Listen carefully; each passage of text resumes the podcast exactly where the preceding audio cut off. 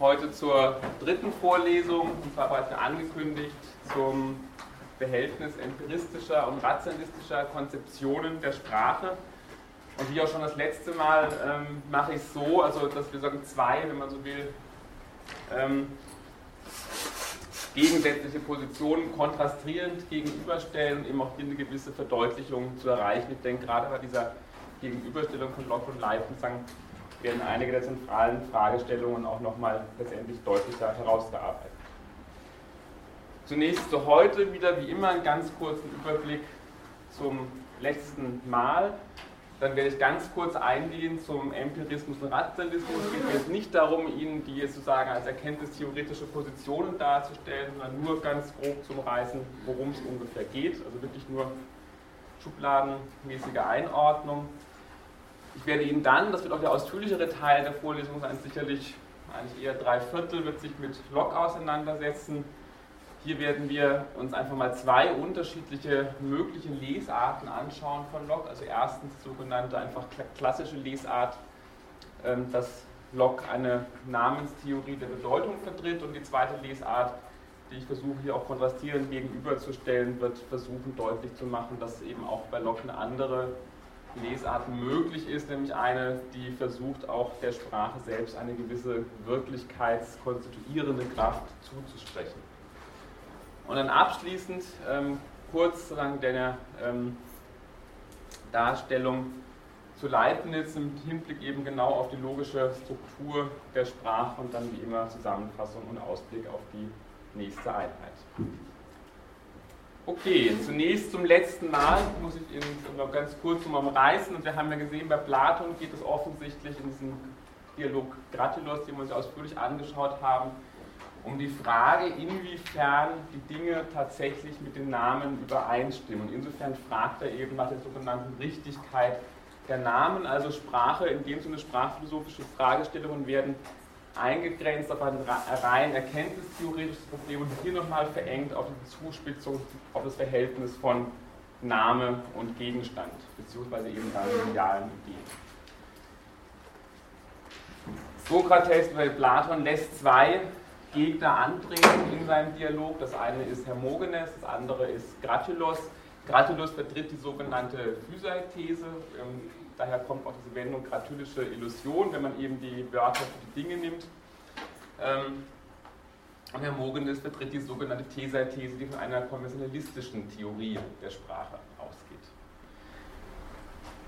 Das Ergebnis des gesamten Dialoges ist insofern aporetisch, als Sokrates sich für keine der Positionen entscheidet, sondern vielmehr eigentlich beide als unhaltbar zurückweist und vielmehr insofern auch nochmal eine radikale Wendung vornimmt, als die Sprache selber in ihrem gesamten erkenntnistheoretischen Wert in Frage gestellt wird und stattdessen sagen, ein Zugang zu den Dingen oder eben zu den Ideen propagiert wird, der prinzipiell sprachfrei sein sollte. Also wenn es möglich ist, die Dinge auch ohne Sprache zu erkennen, dann ist dieser Weg dezidiert immer vorzuziehen.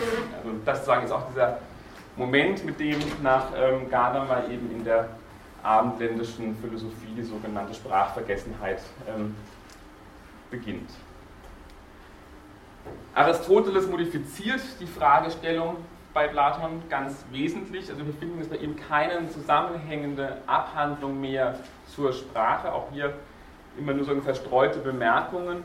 Aber klar ist zunächst mal, dass diese ganze Fragestellung nach der Richtigkeit der Namen zurückgewiesen wird. Also hier ist der Hinweis einfach, damit wird die Frage eigentlich schon falsch gestellt. Wahrheit und Falschheit kann letztendlich eigentlich nur dem ganzen zusammenhängenden Satz zukommen und nicht sozusagen einzelnen, einzelnen Namen oder Ausdrücken. Was bei Aristoteles auch mit hinzukommt, ist, dass er wesentlich darauf verweist, dass eben auch, um überhaupt Sprache beurteilen zu können, ihr Gebrauch oder ihre Funktionsweise innerhalb einer Sprachgemeinschaft ganz wesentlich ist. Das hat dieser kurze Hinweis deutlich machen soll, das letzte Mal, ähm, wenn Aristoteles argumentiert, dass das, was wir Fremdwort nennen, für uns vielleicht ein Fremdwort ist, wenn wir von Mailen sprechen, und dass ein Amerikaner sagt, ist kein Fremdwort. Also es hängt wesentlich eben auch von der jeweiligen Sprecher oder Sprecherin ab, die das Wort verwendet. Wir sind dann zu sowas gekommen wie einem triadischen Zeichenmodell oder eben diesem semiotischen Dreieck. ähm, was diese Konstellation hat. Wir haben also einerseits die Gegenstände, die Pragmata, wir haben dann andererseits die innerseelischen Eindrücke, die Pathemata, die Psyches. Zwischen diesen beiden besteht eine Beziehung der Ähnlichkeit oder der Entsprechung. Und wir haben dann sozusagen als dritte oder als weitere Korrelation die sogenannten, zunächst mal die, die Phona, die Lautzeichen und dann die Schriftzeichen, die Grammata. Die Schriftzeichen sind wiederum Repräsentationen oder eben Zeichen für die Lautzeichen. Die Lautzeichen sind wiederum Zeichen für die innerseelischen Eindrücke. Entscheidend ist, dass eben diese Verbindung zwischen den innerseelischen Eindrücken und den Gegenständen oder die innerseelischen Eindrücke sind für alle die gleichen, insofern wir auch alle dieselbe Welt im Grunde genommen haben. Was sich natürlich jeweils unterscheidet in den einzelnen Sprachen, das sind letztendlich die Lautzeichen und die, und die Sprachzeichen. Ähm, der entscheidende Punkt, obwohl dann, das hatte ich ja angedeutet bereits, eigentlich ähm, Aristoteles auch doch wesentlich stärker nochmal eingeht auf diese Bestimmung der Sprache als das, was den Menschen überhaupt erst zum Menschen macht, findet auch bei ihm wiederum eine sehr starke Einschränkung statt oder eine sehr starke Reduktion der Sprachbetrachtung. Insofern er eben jetzt sagt, dass Gegenstand der Philosophie letztendlich nur wahrheitsfähige oder falschheitsfähige Sätze sein sollten. Damit wird natürlich die Sprachbetrachtung von vornherein ganz stark eingeschränkt oder eingegrenzt. Und die Folge davon ist auch relativ maßgeblich, auch das wiederum wäre eine zweite Sprachvergessenheit, könnte man sagen, nämlich die Sprachphilosophie, die Philosophie generell wendet sich jetzt nur noch sogenannten wahrheitsfunktionalen Sätzen zu. Alle anderen Ausdrücke oder Arten der Rede, und da kommt eben dieser ganze Aspekt, dass damit hinzu natürlich Sprache wesentlich was mit Sprechen und der konkreten Äußerungssituation immer zu tun hat. Dieser Aspekt wird eigentlich auch wiederum komplett ausgegrenzt aus der Sprache und in dem Sinne auch vergessen, eigentlich bis zum späten Wittgenstein und Austin wird die Äußerung selbst in der konkreten Sprechaktsituation in der abendländischen Philosophie in der Weise nicht mehr berücksichtigt. Bei Humboldt wiederum wird das nochmal stärker angedeutet, der dialogische Charakter, aber bis eigentlich Mitte des 20. Jahrhunderts fällt auch wiederum genau diese der Aspekt der Ereignishaftigkeit des Sprechens oder auch der Akt- und Handlungscharakter des Sprechens mehr oder weniger unter den Tisch. Ich male dieses Bild nochmal auf, wie ich das hatte. Wir haben einerseits die Gegenstände, ich habe immer einen schönen Baum gemalt. Wir haben dann die Vorstellungen, die wiederum sind für alle die gleichen. Hier wiederum steht eine Beziehung der Ähnlichkeit oder der Entsprechung. Wir haben hier die Beziehung zu den Lauten, das soll einfach die Lautschrift imitieren. Wir haben hier dann wieder eine Relation zum geschriebenen Wort, also zur Schrift. Und diese Beziehung hier hatte ich gestrichelt dargestellt, weil letztendlich der sogenannte referenzielle Bezug auf die Gegenstände immer vermittelt ist, natürlich über diese Idee. Wir haben dann weiter gesehen, dass das, was letztendlich Gegenstand der Erkenntnistheorie ist, dass das genau dieses Verhältnis hier betrifft. Und die Sprachphilosophie, und wir werden das heute auch sehen, sich genau dann diese beiden Relationen versucht genauer anzugucken. Ähm, also gerade bei Locke, deswegen das mal anmalen, ich gehe dann später auf diese Beziehung nochmal ein. Was wir auch gesehen haben, wir können auch eine gewisse Linearität feststellen. Also bei Aristoteles ist sowas, wir haben die Gegenstände, die Pragmata, von denen sind das gewissermaßen die Entsprechungen. Das geht in diese Richtung, davon sind dann die Laute wiederum Repräsentation und hier wiederum die Schrift ist wieder eine Repräsentation der, der, der Lautzeichen. Ja? Ich hätte eine Frage, und zwar, weil es ja manchmal Spekulationen äh, über Pythagoras und so gibt. Ähm, findet man bei Platon und Aristoteles irgendeinen Kommentar zum Thema Zahlenmystik oder so? Also quasi im Kontext von wahr und falsch von Begriffen. Müssen Sie jetzt am besten Alfred Dunstan fragen. Also ich kann jetzt, der ist bei der antike Philosophie, ich kann ihm da jetzt nicht weiterhelfen. Bin ich jetzt überfragt. Okay, dazu noch Fragen? Wollte vielleicht relativ klar sein. Wir kommen auf dieses, ich habe es angemalt, nochmal auf diese drei Konstellationen, sogenannte triadische Zeichenmodelle, das symbiotische Dreieck auch dann nochmal später zurück. Gut, zum Verhältnis von Empirismus, Rationalismus, ich habe es auch schon mehrmals angedeutet, bitte Vorsicht, die Begriffe selber sind eigentlich erst später Erfindungen. Ich glaube, Kant ist derjenige, der das erstmals als Begriff auch prägt. Also in der damaligen Zeit spricht niemand selber von Empirismus oder Rationalismus.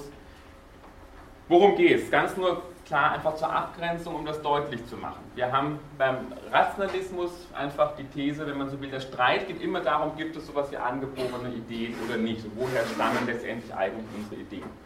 Der Rationalismus ist der Meinung, ähm, dass sozusagen alle unsere Erkenntnisse aus der Vernunft stammen, beziehungsweise vertritt die Meinung, es gibt so etwas wie angeborene Ideen.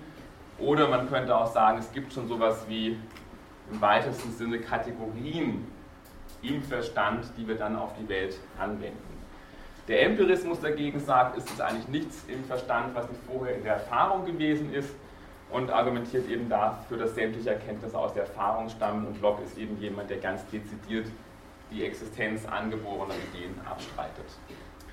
Spannend und das auch sicherlich wichtig, auch dann eben gerade für die unterschiedliche Konzeption dessen, was Sprache ist, kann und leisten soll, ist die Orientierung an unterschiedlichen Wissenschaftsmodellen. Also der Rationalismus orientiert sich naheliegenderweise an dem Modell der Mathematik als einer idealen Wissenschaft. Das heißt also, das Ideal auch einer strengen logischen Ableitbarkeit steht hier ganz konkret im Zentrum. Der Empirismus, auch das wird ja bereits deutlich im Namen, nimmt die Naturwissenschaften als idealtypisches Modell auch der Wissenschaftlichkeit und favorisiert insofern sowas wie Beobachtung und Experiment. Und das dann wird einfach, letztendlich haben wir das dann grob als Orientierung für diese beiden unterschiedlichen Ansätze. Okay. Was beiden gemeinsam ist, ist eine generelle Skepsis gegenüber der epistemologischen oder erkenntnistheoretischen Leistungsfähigkeit der Sprache. Also beide Positionen ist eben hier stellvertretend Bloch und Leibniz sind gegenüber der Sprache in ihrer erkenntnistheoretischen Kraft gegenüber Skepsis. Skeptisch. Da stehen sie gewissermaßen auch in guter Tradition mit dem, was schon Platon im Gratulos vertreten hat. Insofern auch natürlich wird Sprache weniger als etwas, ähm, als ein ja, unerlässliches Mittel betrachtet auf dem Weg zur wahren Erkenntnis, sondern eher tatsächlich als ein Hindernis oder eben als ein Problem, was sich dann als Problem auch natürlich für die Philosophie stellt. Was insofern neu ist oder auch eine gewisse Wende ausmacht, ist, dass letztendlich beide Positionen eigentlich die ähm, Unumgehbarkeit der Sprache überhaupt sozusagen für die Formulierung auch von unseren Gedanken als unerlässlich anerkennen. Also einerseits wird eingeräumt, okay, Sprachen haben einen erkenntnistheoretisch begrenzten Wert. Warum ist das so? Das liegt daran, dass unsere Sprachen eigentlich natürlich gewachsen sind und als solche natürlich gewachsenen historischen Gebilde sind sie anfällig für Unvollkommenheiten oder haben auch eben eine gewisse Form einer empirischen Begrenztheit. Gleichzeitig erkennen, wird es immer mehr, die Einsicht immer stärker, dass letztendlich eigentlich die Reflexion auf die Sprache unumgehbar ist, auch für die Behandlung erkenntnistheoretischer Probleme. Also Sprache gerät jetzt wieder erstmals dezidiert mit Locke stärker in den Fokus auch der Philosophie und eben auch der Erkenntnistheorie als einer Kerndisziplin der Philosophie.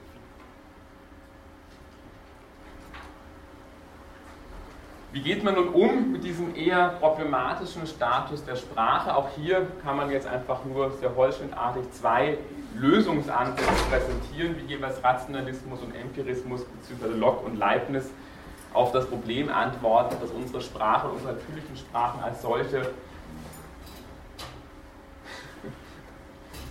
Okay, kein Witz. Sie machen nichts Böses.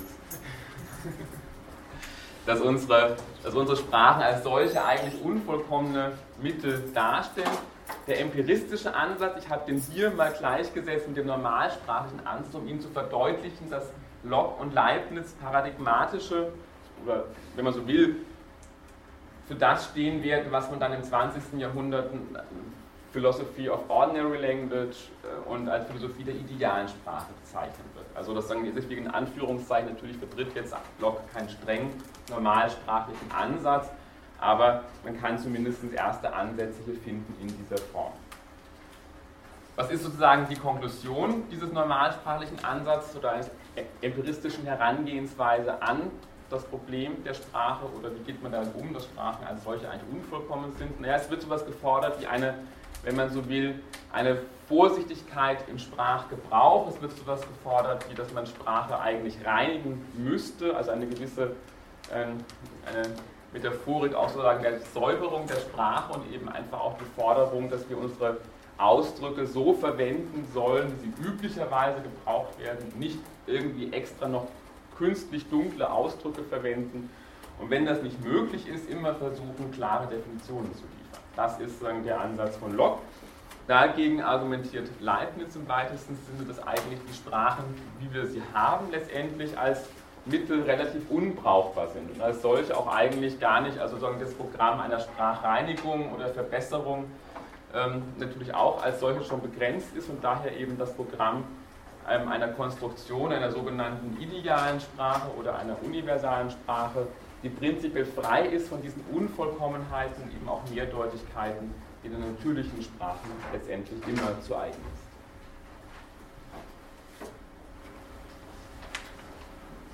Dazu Fragen?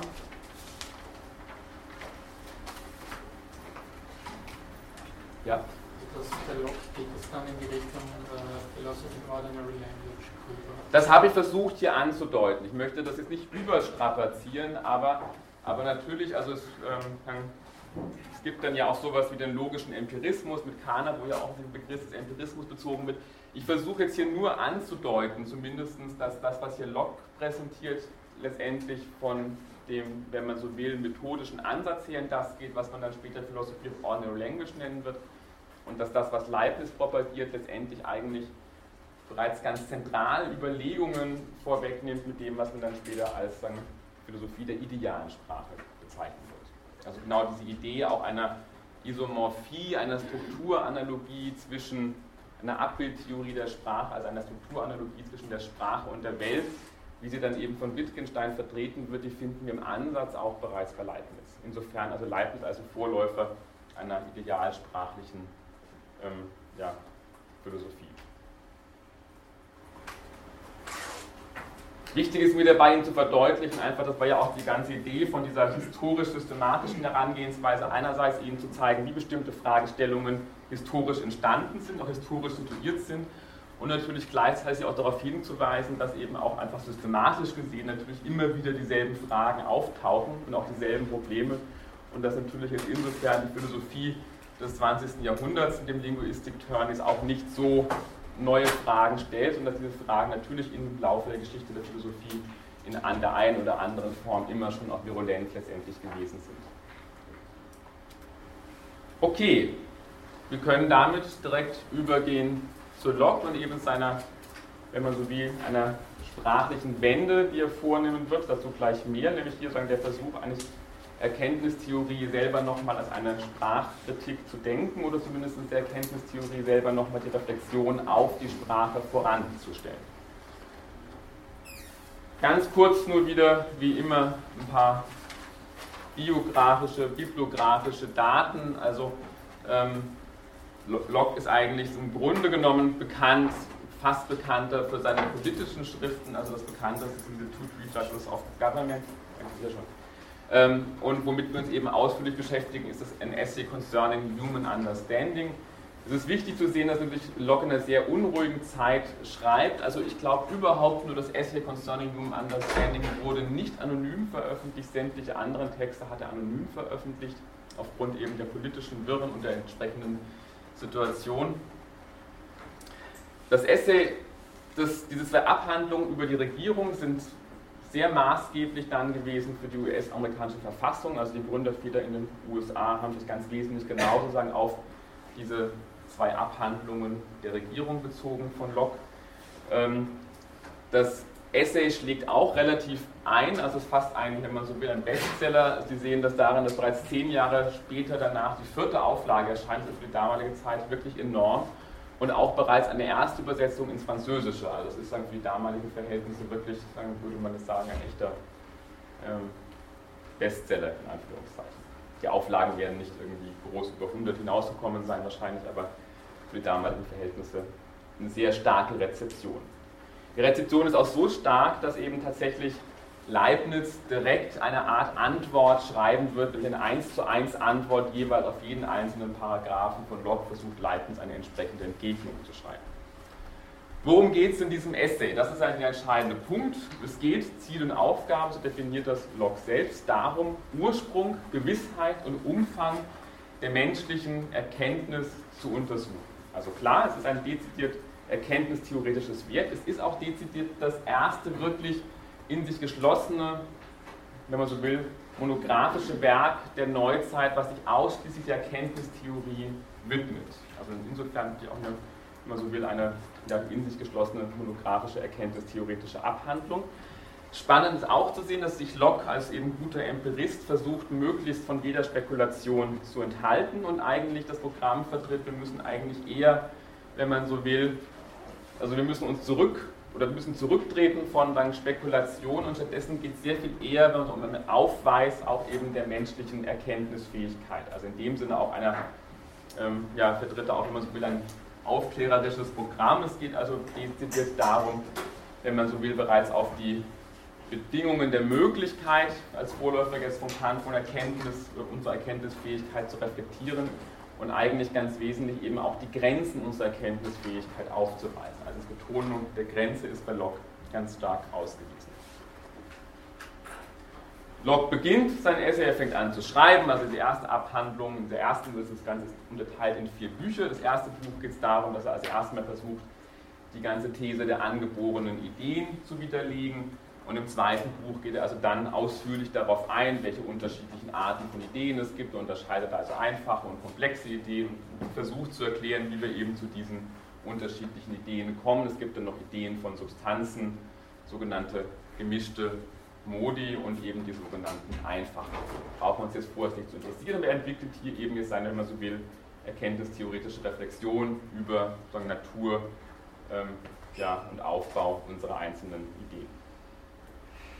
Spannend ist jetzt genau der Punkt, nämlich sagen, Locke geht ganz systematisch vor, also er behandelt dessen, was unsere Ideen sind, wie sie sie aufbauen.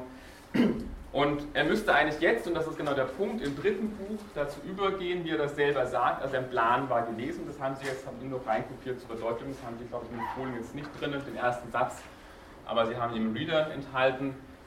Er sagt es selber, also er ist am Ende des zweiten Buches, sagt, meinem ursprünglichen Plan müsste ich nunmehr sofort dazu übergehen, zu zeigen, welchen Gebrauch der Verstand von den Ideen macht und welche Erkenntnis wir durch sie erlangen. Also klar, er hat zunächst mal Natur Ursprung unserer Ideen versucht darzulegen. Jetzt geht es darum zu zeigen, so auch das ursprüngliche Programm, wie der Verstand von den Ideen Gebrauch macht, wie er sie kombiniert und welche Fähigkeit und welche Form von Erkenntnis wir durch die Ideen auch erlangen können.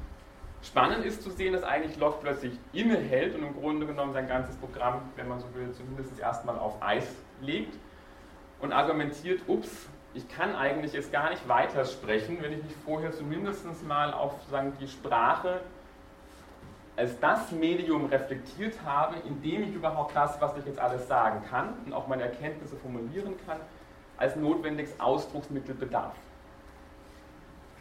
Das heißt, er führt fort am Ende des zweiten Buches. Bei näherem Einblick finde ich aber, dass, dass zwischen den Ideen und Wörtern, also genau diese Relation, wenn man so will, dass zwischen Ideen und Wörtern ein so enger Zusammenhang besteht, und dass unsere abstrakten Ideen, unsere allgemeinen Namen sich so beständig aufeinander beziehen, dass ich unmöglich klar und deutlich, das ist natürlich eine Anspielung auf Descartes, das klar und deutlich, von unserer Erkenntnis reden kann, die ausschließlich in Aussagen besteht. Also der entscheidende Punkt ist, sagen, wir können von Erkenntnis gar nicht reden, weil Erkenntnis besteht immer in Propositionen, in Aussagesätzen.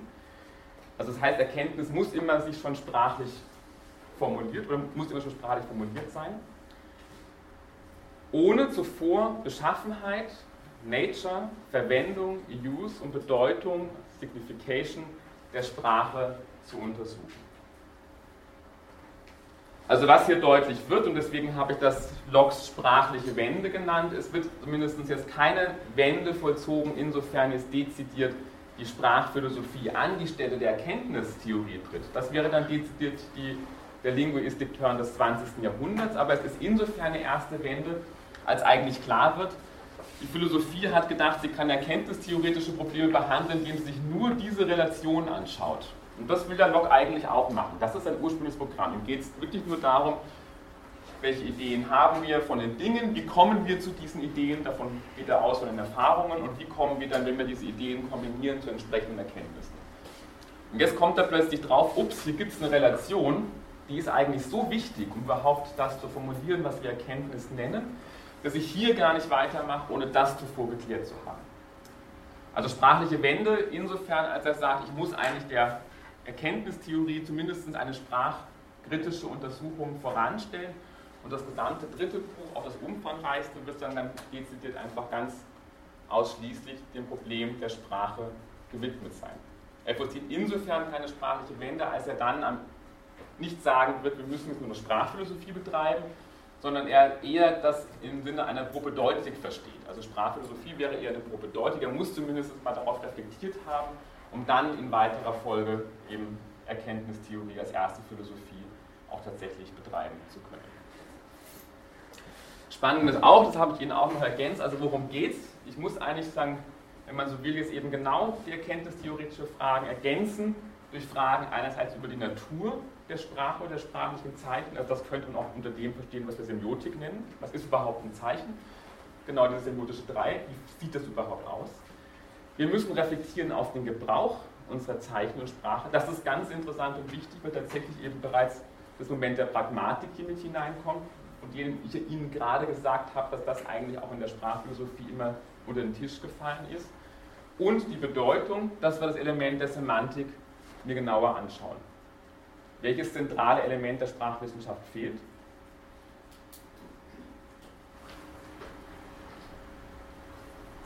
Haben alles. Eins fehlt. Das ganz wichtig. Semiotik, Pragmatik, Semantik. Was fehlt? Genau. Was fehlt, ist die Syntax. Und das ist genau, wenn man so will, der blinde Fleck. Und das wird dann das sein, was der Leibniz versucht, in die Debatte einzubringen. Also was komplett unter den Tisch fällt, ist die Syntax. Also natürlich dann besteht, sagen, wenn ich mir Sprache angucke, muss ich immer sagen, es reicht nicht, in der Regel fange ich an zu sagen mit Semiotik, dann mache ich Semantik und Syntax und dann mache ich Pragmatik. Die Syntax fällt bei ihm unter den Tisch. Die wird dann, wenn man so will, das genau der Punkt sein, den versucht Leibniz einzubringen, dann in die Debatte und sagen eben, dass genau das eigentlich nicht berücksichtigt wird, nämlich dass Sprache natürlich als solche überhaupt erst über grammatische Zusammenhänge als Sprache zu verstehen ist.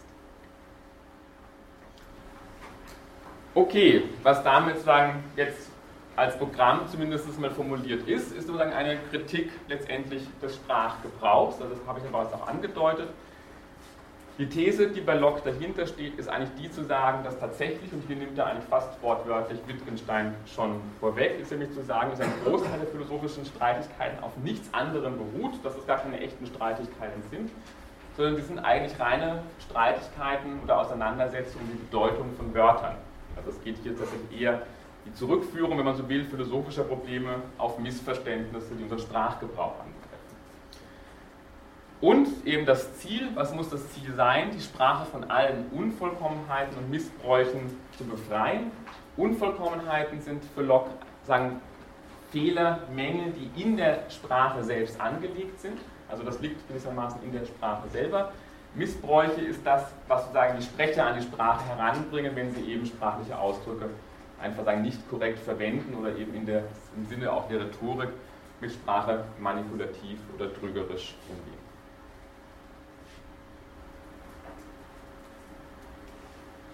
Okay, wie bereits angedeutet, ich versuche Ihnen jetzt mal zwei unterschiedliche Lesarten zu präsentieren. Beide sagen, die erste ist eigentlich die klassische, das ist eben die gängige Lesart, wenn Ihnen jemand sagt, was ist Locke's Sprachtheorie, wird immer in der Regel die erste referiert. Ich versuche eine zweite auch noch stark zu machen. Beide, denke ich, haben ihre sehr gute Berechtigung, ähm, aber auch das als Verdeutlichung, dass man auch jetzt klassische oder historische Texte durchaus jeweils sehr unterschiedlich lesen kann. Man kann sie versuchen, einfach, wenn man will, das wäre die erste Lesart, sie eher schwach zu lesen. Ne? Und das zweite wäre eine starke Lesart, indem ich versuche, aus dem Loch ein bisschen mehr rauszuholen, als man auf den ersten Blick vielleicht ähm, sich vorstellen könnte.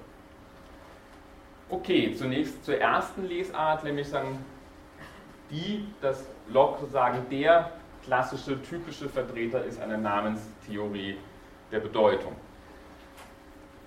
Der Punkt ist klar, auch das vielleicht nochmal ganz wichtig, also das ist eben auch tatsächlich, wenn man so will, eines der größten Probleme bei. Er benutzt tatsächlich mehr oder weniger die Ausdrücke Wörter und Namen synonym. Also es wird auch bei ihm nicht klar getrennt zwischen Namen und Wörtern. Tatsächlich finden wir hier eben genau diese Reduktion der Sprache auf, wenn man so will, das Substantiv oder eben halt die nominalen Ausdrücke. Also insofern auch eine Namenstheorie der Bedeutung. Es wird so getan, als würde eigentlich Sprache nur aus Namen bestehen. Aufgrund dieser Tatsache ist auch klar, fällt natürlich jetzt für Locke das, was man Syntax nennt, komplett unter den Tisch. Wenn ich so tue, als würde einfach Sprache nur aus einzelnen Namen bestehen, dann, dann spielt die Rolle natürlich, dass dann einzelne Ausdrücke vielleicht gar keine Bedeutung haben oder überhaupt so wie und bekommt erst eine Bedeutung als ein syntaktisches Element innerhalb der Sprache. Die kann dann natürlich nicht mehr reflektiert werden. Was ist jetzt zunächst mal Zweck und Aufgabe der Sprache? Das versucht Locke direkt am Anfang zu definieren. Auch das ist, denke ich, sehr spannend, weil es nochmal alle Punkte aufnimmt, die wir auch bereits besprochen haben. Er sagt, Sprache ist das hauptsächliche Werkzeug und das gemeinsame Band der Gesellschaft. Spannend ist hier zu sehen, wir haben also einerseits diese Aufnahme wiederum des instrumentalen Sprachcharakters, also bereits die Definition der Sprache als ein Organon, als ein Werkzeug, also Sprache ist ein Werkzeug, ein Instrument. Finden hier diese instrumentalistische Sprachauffassung. Aber sie ist ein Werkzeug und sie ist zugleich das gemeinsame Band der Gesellschaft. Wir finden also hier auch wiederum den Verweis, das habe ich so bei Aristoteles deutlich zu machen, dass Sprache offensichtlich auch was ganz wesentlich damit zu tun hat, dass der Mensch ein soziales Wesen ist und hier natürlich auch jeweils das angedeutet finden, dass Sprache als solche natürlich auch immer schon eine soziale Institution darstellt. Und das ist ein Punkt, den ich auch versuche dann stärker noch herauszustellen. Und Sprache ist als Mittel zu verstehen zur Förderung der Erkenntnis, also hier eben genau nämlich die Fragestellung, die Traditionslinie wird wieder stark gemacht, die nach der erkenntnistheoretischen oder epistemologischen Leistung letztendlich der Sprache fragt. Damit Sprache diese Aufgaben und auch diese erkenntnisfördernde Funktion überhaupt erfüllen kann, muss sie nach Log zwei Forderungen erfüllen. Die erste Forderung ist die, es muss die Fähigkeit gegeben sein, also die spricht er jetzt auch ausschließlich den Menschen zu, Laute als Zeichen für innere Vorstellungen zu verwenden. Das ist für ihn diese Abgrenzung, das liegt das Beispiel der Papagei. Er bringt den Papageien als Beispiel. Auch den Papageien kann ich natürlich dazu bringen, ganz bestimmte Wörter zu äußern. Aber er sagt, damit wir hier von Sprache sprechen, muss eine Art intentionale Verbindung vorhanden sein zwischen den geäußerten Wörtern und einer Vorstellung, die damit verbunden ist. Also es braucht, damit es sowas gibt wie Sprache, auch sowas gibt, überhaupt die sprachliche Bedeutung, braucht es sowas wie einen intentionalen Setzungsakt, der eben letztendlich genau diese inneren Vorstellungen verbindet mit diesen Ausdrücken. Insofern kann der Papagei für bestimmte Wörter artikulieren, aber er benutzt sie nach Locke nicht bedeutungsvoll, weil er keine inneren Vorstellungen damit verbindet, wenn er sie äußert. Ne? Das ist eine rein mechanische Wiedergabe. Dora ist irgendwie ein Papagei. Zweites wichtiges Kriterium, auch das haben wir ja das letzte Mal diskutiert, es muss die Möglichkeit bestehen, allgemeine, auch abstrakte Ausdrücke zu bilden. Auch das wäre ja eventuell ein Kriterium, um die, menschliche Sprache abzugrenzen von Tiersprachen. Ich wollte es nochmal nachgucken, jetzt genau wie das ist. Ich habe es heute nicht mehr geschafft. Ähm, hier ist das Argument zu sagen, natürlich könnte ich mir auch eine Sprache vorstellen, die nur aus Eigennamen besteht. Aber so eine Sprache wäre tatsächlich eigentlich weder praktikabel noch ist wirklich eine Sprache in unserem tatsächlichen Sinne, dass das in irgendeiner Form eine Sprache wäre, die uns Erkenntnisse vermitteln könnte. Ich könnte eine Sprache denken, die keine abstrakten Ausdrücke hätte, aber das Problem wäre, wenn ich nur Eigennamen hätte, wäre diese Sprache immer begrenzt, ich wäre nie in der Lage, alles tatsächlich zu benennen. Es wäre unökonomisch, keiner könnte sich das behalten tatsächlich. Und es wäre eben auch nicht möglich, tatsächlich Erkenntnisse zu fördern. Also genau diese erkenntnistheoretische Leistung würde bei, einem, bei, einem, bei einer Sprache als einer reinen Nomenklatur, die einfach nur aus sozusagen Eigennamen besteht, letztendlich nicht gegeben. Das wäre in dem Sinne auch eben keine Sprache, in dem menschlichen Sinne, weil sie nicht in der Lage wäre, tatsächlich uns neue Erkenntnisse zu, liefern. Ne? Also in dem Sinne von, das Pferd ist ein Säugetier. Oder Sokrates ist ein Mensch. Ne? Da wäre die Fähigkeit genau gegeben, ich kann diese Erkenntnisse formulieren, darüber sagen kann, Sokrates, das wäre der Eigenname, gehört zur Gattung des Menschen. Okay, was ist aber jetzt die sprachliche Bedeutung? Und jetzt wird es relativ spannend. Der Punkt ist zunächst mal der, das ist noch relativ klassisch, auch das ist einfach eine Definition, die wir immer wieder finden, was sind oder was ist der Hauptzweck auch der sprachlichen Laute. Die haben im Grunde genommen sozusagen zwei Funktionen. Einerseits sind sie Merkzeichen für uns selber, also sie haben eine gewisse mnemotechnische Funktion, sie dienen als Erinnerungszeichen. Wir brauchen eigentlich sprachliche Zeichen oder Zeichen irgendwelcher Art, es müssen keine sprachlichen Zeichen sein. Leibniz spricht auf den sogenannten Rechenpfennigen. Also es braucht aber nur einfach irgendwelche Symbole, wie in der Mathematik, die uns einfach als Merkzeichen dienen für sozusagen unsere kognitiven, gedanklichen Operationen. Und einerseits brauchen wir sie eben auch als Mitteilungszeichen. Also ohne sagen, die Laute dienen einfach als Merkzeichen, als Mitteilungszeichen eben zur Kommunikation an andere. Als solche müssen sie in irgendeiner Form sinnlich wahrnehmbar sein oder in einer Form, eben auch eine gewisse Form der Materialisierung aufweisen. Zweite wesentliche These, auch die ist ja jetzt nicht so ganz neu, aber das wird nochmal ganz stark betont. Die Verbindung zwischen Wort und Idee ist arbiträr, rein willkürlich, also offensichtlich ist Locke ein ganz klarer Vertreter der sogenannten Hermogenes oder der Tesei-These. Also es gibt keinerlei natürliche Verbindung zwischen den Wörtern und den Dingen. Das ist auch einer, nach Locke einer der größten dann, ähm, Fehler im Sprachgebrauch oder er eben einer der Missbräuche ähm, der Sprache, nämlich genau die Verwechslung der Wörter für Dinge. Also genau dieser Verwechslung, dass wir die Wörter für Dinge nehmen und umgekehrt, ähm, sieht er also eines der hauptsächlichen Probleme auch innerhalb der Philosophie bei uns des generellen Sprachgebrauchs. Nur was ist jetzt die Bedeutung eines sprachlichen Ausdruckes? Und jetzt sagen, da macht dann Locke eine ganz interessante Wendung. Er sagt, eigentlich und unmittelbar bezeichnen die Wörter nur die Ideen im Geiste des jeweils Sprechenden. Also was ist die Bedeutung des Ausdrucks Baum? Wenn ich Baum ausspreche, dann ist die Bedeutung von Baum nichts anderes als die Idee, die ich im Kopf habe und ich dieses Wort verwende. Das hat mit Ihren Ideen überhaupt nichts zu tun. Die Bedeutung des Wortes Baum ist immer genau nur die Idee, die der jeweils Sprechende damit verwendet. Das Problem, was sich ergibt, ist klar, wenn tatsächlich die Bedeutung eines Wortes immer nur die Idee ist, die ich im Kopf habe, wie ist dann überhaupt so etwas möglich wie eine gemeinsame Verständigung? Also wenn gewissermaßen Bedeutungen rein privat sind, wie ist es dann möglich, sich überhaupt tatsächlich zu verständigen? Die Wende, die Locke hier macht, und das denke ich ist ganz, ganz spannend und interessant, ist zu sagen, das ist streng genommen kein Dilemma, dass das so ist, sondern es ist eigentlich umgekehrt die notwendige Voraussetzung dafür, dass wir überhaupt Sprache sinnvoll gebrauchen können. Und warum ist das so? Das ist ein Argument folgendermaßen, er sagt nur sozusagen, weil wir uns aufgrund unserer eigenen Ideen die Ideen der anderen vorstellen. Also weil ich ein Wort gebrauche mit meiner eigenen Idee und weil ich mir vorstelle, dass der andere, ein Wort gebraucht, auch seine eigene Idee verwendet. Und weil ich dann im Sprechen das gewissermaßen realisiere, weil ich im Sprechen wir uns darauf einigen, gewissermaßen konsensual, mit denselben Namen jeweils auch immer dieselben Ideen zu verbinden. Wir können uns zumindest in irgendeiner Form darauf einigen oder annähern. Gelangen wir überhaupt so etwas wie zu gemeinsamen sozialen Bedeutungen.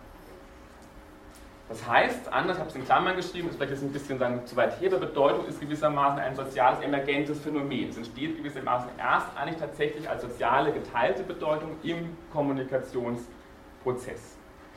Das erlaubt zum Beispiel auch Locke zu argumentieren, dass natürlich wir alle das Wort Gold verwenden können, ne, uns auch sinnvoll darüber verständigen können und trotzdem hat das Kind vielleicht von dem Wort Gold nur die Idee, irgendwas Goldglänzendes. Ne? Der Banker hat die Idee, ja, das hat so und so viel Wert und der Chemiker hat wiederum auch eine ganz andere Vorstellung, was an Ideen verbindet mit diesem Ausdruck Gold. Aber trotzdem ist es natürlich möglich, weil wir das und weil wir auch darum wissen, dass die anderen andere Ideen verbinden, genau deswegen im Grunde ist es möglich, überhaupt zu sowas zu kommen wie einer gemeinsam geteilten Bedeutung. Was hier ein bisschen mit drin steckt, ich habe es auch vielleicht ein bisschen schon überstrapaziert, aber bei Humboldt werden wir das sehen, dass wir eigentlich genau verstehen, dass ein Argument ist bei Humboldt dann später, dass jedes Verstehen immer schon ein Nicht-Verstehen ist. Also in dem Moment des Verstehens ist immer so ein ganz wesentlicher Moment der Differenz eingewoben. Es gibt immer schon in jedem Verstehen gibt es immer ein, eine gewisse Form der Differenz oder eben auch ein gewisses Moment des Nichtverstehens. Wenn wir uns immer schon, wenn sozusagen wir immer die gleichen Bedeutungen, wenn alle Bedeutungen für uns gleich wären, wir immer dasselbe damit verwenden würden, dann bräuchten wir eigentlich gar nicht mehr sprechen. Das wäre sozusagen dieser Punkt, wo eine Sprache zu Ende wäre. Wir sprechen genau deswegen offensichtlich, weil es immer eine gewisse Differenz gibt zwischen dem, was ich denke, wenn ich was sage, und dem, was Sie denken, wenn Sie etwas sagen. Der Punkt ist der, natürlich sind deswegen die Bedeutungen keineswegs beliebig. Zwar bedeutet das jeweils nur, sagen, jeweils, was ich in meinem Kopf damit verbinde, aber gewissermaßen stabilisiert werden diese individuellen Bedeutungen natürlich einmal durch den allgemeinen Sprachgebrauch. Und das ist ja auch das, wo Locke sagt, wir sollen die Wörter so verwenden, wie sie üblicherweise verwendet werden. Und wenn ich sage, ich habe gute Gründe, diesen Begriff anders zu verwenden, dann bin ich gezwungen, das ausdrücklich zu definieren. Das war ja auch dieser Hinweis, den er gegeben hat, für einen, sagen, ja, eine Art, ähm, das nennen, eine Art ähm, Weisung, wie man Sprache zu gebrauchen hat. Gebrauche es so, wie es üblicherweise gebraucht wird. Also orientiere ich einfach an einem Common Sense. Ne? Und wenn wir jetzt über Gold sprechen, wissen wir in der Regel jetzt nicht, dass jeder automatisch weiß, dass das, keine Ahnung, einen Schmelzpunkt hat von so und so viel Grad. Das können wir nicht voraussetzen. Der Chemiker weiß das vielleicht. Das heißt, wie wird das Wort üblicherweise verwendet? Und wenn du es anders verwendest möchtest, wenn du Gründe hast, es anders zu verwenden, dann musst du es klar und eindeutig definieren. Das heißt also in dem Sinne ist auch klar, dass eben offensichtlich diese Verbindung zwischen Wort und Idee natürlich durchaus variabel ist, aber sie ist eben immer nur bedingt veränderbar. Ne? Ich kann nicht einfach willkürlich ein Wort heißen lassen, was es möchte, sondern ich kann das gewissermaßen immer nur als ein Teil, als eine langsame Veränderung innerhalb der Sprache, als einer sozialen Institution. Dazu Fragen? Ja? davon, dass wir erraten können, wie die Menschen die, die Grundlagen ihrer Erkenntnis eingibt. Nochmal. Wie die Natur die, Menschen äh, bei der Benennung der Dinge die Grundlagen der Erkenntnis eingibt. Das müssen Sie mir jetzt genau angucken. Stellen Sie eine, eine Frage zu dem, was ich gesagt habe. Wenn Sie eine Frage zum Text haben, können wir das gerne später besprechen. Ja, für diese transendoryptische Okay, aber das ist eine Frage, die können Sie mir hinterher stellen. Das ist, glaube ich, jetzt für die anderen auch nicht nachvollziehbar. Dann müssen wir uns den Text jetzt angucken. Mit dem Halbsatz kann ich Ihnen jetzt auch schwer was zu sagen. Ich muss mir vorher angucken, was er nachher sagt. Okay. Gut, dazu noch Fragen? Okay, was wäre jetzt sozusagen diese klassische Lesart von Locks Sprachauffassung? das jetzt so versucht, mit diesen Begriffen wiederum schlagwortartig zusammenzufassen. Einerseits finden wir bei Locke sowas wie einen Instrumentalismus, haben wir gesehen. Instrumentalismus insofern, als die Wörter sagen, Mittel der Verständigung sind, sie dienen nämlich als Merk- und Mitteilungszeichen zum Zwecke der Verständigung, also ein klarer instrumentaler Charakter der Sprache. Wir finden dann bei ihm sowas wie einen Repräsentationalismus, nämlich insofern die Wörter stellvertretende Zeichen für die Ideen sind und die Ideen selbst wiederum Zeichen für Gegenstände sind. Das war ja auch eine Konzeption, die wir bereits bei Aristoteles gesehen haben. Er vertritt dann sowas wie den Intentionalismus, insofern er sagt, also ein Ausdruck erhält erst dadurch Bedeutung, dass ein Sprecher, eine Sprecherin damit im sozusagen Akt des Aussprechens eine innere Vorstellung verbindet. Der Papagei, wenn der was äußert, hat, vollzieht nicht diesen intentionalen Akt. Insofern können wir hier auch mit einer sprachlichen Bedeutung sprechen. Wir finden sowas bei ihm wie einen Nominalismus, in Anführungszeichen, das ist jetzt wieder ein Ausdruck, der hier vielleicht ein bisschen fehl geht, aber einfach ein gewisses ein Primat des Namens oder eine Privilegierung des Namens, insofern sprachliche Ausdrücke ganz generell einfach wie Namen behandelt werden, andere Ausdrücke wie Adjektive, Attribute und so weiter und so fort, Verben werden einfach ignoriert. Deswegen Namenstheorie der Bedeutung, es wird so getan, als käme eigentlich Bedeutung so etwas zu letztendlich Namen. Oder Sprache wäre generell nur aus Namen zusammengesetzt. Und wir finden dann sowas wie einen sogenannten semantischen Atomismus, insofern offensichtlich damit auch irgendwo die Vorstellung einhergeht, also sprachliche Ausdrücke könnten unabhängig voneinander, könnte Bedeutung zukommen. Ne? Wir könnten sagen, also die Bedeutung von Gold hat ja nur was mit der Idee zu tun, die ich im Kopf habe und nicht sozusagen von dem gesamten Kontext innerhalb dessen ein Wort gebraucht wird oder in dem Kontext einer Sprache, in dem dieses Wort steht. Ne, was man kritisieren kann, ist der erste Punkt, ist ja zu fragen, ist es tatsächlich so, dass Sprache nur ein rein äußerliches Instrument ist, was dem Denken oder eben auch dem, was es beschreibt, der Welt letztendlich einfach nur äußerlich ist und in dem Sinne keine, keinen Einfluss auf, auf unser Denken hat oder unsere Wirklichkeitswahrnehmung. Man kann sich weiter fragen, ob diese repräsentationalistische These zutrifft, ob tatsächlich Bedeutung nur so etwas ist wie eine Relation, eine Zweierrelation zwischen einer Vorstellung hier und sozusagen einem sprachlichen Ausdruck dort. Also kann man wirklich Bedeutung dadurch erklären, dass man so eine zweistellige Repräsentationsrelation annimmt. Man kann sich weiter fragen, ob es tatsächlich möglich ist, eigentlich einen, sagen, einen, einen Sprach, also ob es möglich ist, sich intentional auf die Welt zu beziehen, ohne schon immer über Sprache zu verfügen. Also ist nicht letztendlich jeder Bezug auf die Welt im Sinne dieses intentionalen Aktes, der überhaupt erst dann eben eine Vorstellung mit einem Wort verbindet, gibt es überhaupt solche intentionalen Akte, die nicht immer schon selbst wiederum eigentlich sprachlich konstruiert sind oder auf Sprache oder, oder selbst bereits sprachlich verfasst sind.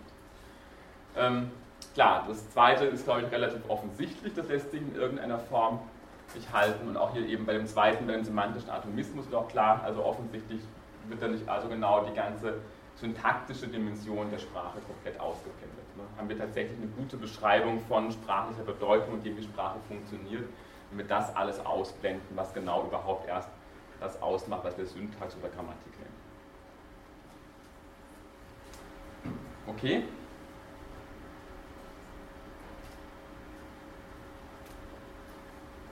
Gut, ich präsentiere Ihnen jetzt eine andere Variante und versuche dann jetzt mal eine andere Lesart auch von Locke stark zu machen, die sich, denke ich, auch an seinem Text auffinden lässt. Die Texte dazu habe ich Ihnen ich glaube, das sind jetzt nicht im Reader auf die Textstellen, auf die ich mich beziehe. Sie finden die aber als PDF online auf der Website. Also da können Sie die, die Texte auch entsprechend in entsprechenden Passagen downloaden und sich anschauen. Wir müssen zunächst mal ganz kurz eingehen auf seine ähm, Konzeption der Ideen, die die Locke vertritt, um das eben auch zu verstehen. Er unterscheidet nämlich zwischen sogenannten realen und nominalen Wesenheiten. Und er argumentiert, und das ist eben sagen, sein, auch seine ganz starke Kritik letztendlich an dem metaphysischen oder scholastischen Substanzbegriff, er argumentiert, dass eigentlich die sogenannte reale Wesenheit eines Gegenstandes, Kant könnten wir sagen, das Ding an sich, das heißt also diese reale Wesenheit, das ist etwas, sagen, das wäre eben diese innere Beschaffenheit des Gegenstandes, die ist für uns selber überhaupt nicht erkennbar. Also da sagen wir sehr kritische, skeptische Positionen sagt, die reale Wesenheit der Dinge, die das, was das Ding zu einem Ding macht, sein Wesen im weitesten Sinne oder eben die platonische Idee, das ist für uns nicht erkennbar. Was erkennbar ist und was uns zugänglich ist, womit wir auch permanent sozusagen arbeiten oder eben auch Schlüsse ziehen, das sind die rein nominalen Wesenheiten. Und was sind die nominalen Wesenheiten? Da sagt er, die nominalen Wesenheiten ist nichts anderes, deswegen nominal, als die Ideen, die wir im Verstand verknüpfen und mit einem Namen versehen. Das sind die sogenannten nominalen Wesenheiten. Und er macht das eigentlich deutlicher, das sind dann sogenannte komplexe Ideen. Das Beispiel wäre jetzt Mensch, also wäre ein klassischer Substanzbegriff. Und er argumentiert, das Wesen des Menschen, das ist uns eigentlich letztendlich unerkennbar. Keiner kann sagen, was das Wesen des Menschen ausmacht. Das wäre die reale Wesenheit, die ist für uns unerkennbar. Das, was wir haben, ist allein die nominale Wesenheit. Die nominale Wesenheit ist einfach eine Kombination unterschiedlicher Ideen, wie zweibeinig, rational, aufrechtgehend, weiß oder dunkelfarbig, wie auch immer, ähm, die wir sagen dann zu einer Idee zusammenfassen und dann mit einem Namen versehen, nämlich dem Namen Menschen. Und das ist die nominale Wesenheit. In dieser Konzeption, und das ist aber klar, ist offensichtlich das, was der Mensch bezeichnet, und das ist ein Punkt, den Locke versucht ganz stark zu machen, eigentlich eine, das ist jetzt direkt das Zitat, unsichere und wechselnde Zusammenstellung von einfachen Ideen. Das heißt also auch die Idee des Menschen ist alles andere als einfach ja, konstant gegeben, sondern sie ist durchaus historisch, individuell, kulturell variabel. Also das, was wir unter Mensch verstehen, verändert sich durchaus über die Zeit. Also gute Beispiele, wenn man das sieht, also gerade in der Locke schreibt ja auch in der Kolonialzeit und ähm, in seinen Texten immer sehr schön. Also es gibt lange Passagen immer darüber, man entdeckt irgendwelche Eingeborenen, und dann gibt man lange Passagen darüber, sind das jetzt Menschen oder nicht. Ne? Also genau diese Frage, was den Menschen zum Menschen macht, ist offensichtlich nicht so leicht zu beantworten. Also dieser Frage, die eben auch gerade sehr virulent war in der, in der Kolonialismus, man hat sich eben sehr leicht getan, wenn man jemanden nicht als Menschen erklärt, dann hat man sehr viele Probleme ethischer Art von vornherein einfach nicht, die man beachten muss. Ja, bitte? Ähm, geht das alles da in Richtung Vorurteile, oder? Wieso Vorurteile? Also Verknüpfung von Ideen. Nee, aber Vorurteile, etwas, da könnte ich sagen, die kann ich loswerden. Das kann ich nicht loswerden. Also der, der Punkt ist ja, das ist unsere Idee, wir haben nur die Idee. Diese Idee besteht aus dieser Kombination. Was wir haben, wir haben keinen Zugang zum Mensch an sich. Wir wissen nicht, was das reale Wesen des Menschen ist. Das ist für uns unerkennbar. Das kann vielleicht der liebe Gott erkennen. Das Argument von Locke. Was wir sagen haben, ist die nominale Wesenheit. Die nominale Wesenheit ist sozusagen die Verbindung von einzelnen Ideen, die wir zusammenstellen und mit diesen Namen versehen. Und die ist aber keineswegs ewig und unveränderlich gegeben, sondern die ist durchaus sehr abhängig von der Kultur, von der Zeit und vom jeweiligen Individuum. Genauso wie Vorurteile. Ja, nein, aber Vorurteile sind etwas, die kann ich loswerden. Das kann ich nicht loswerden. Ich kann ja gar nicht irgendwie, ne? also Vorurteile ist, immer, ist etwas anderes. Ne? Das wäre ja sozusagen ein falsches Urteil, was ich habe. Ich, wir sind nicht nur bei der Idee, wir fällen noch gar keine Urteile. Muss aber das Vorurteil etwas Schlechtes sein? Nochmal, es geht um Urteil. Sie sind ja bereits in einer ganz anderen Form des Satzes. Sie, Sie, sprechen, Sie sprechen von Urteilen, es geht es nur darum, wie diese Idee des Menschen verfasst ist.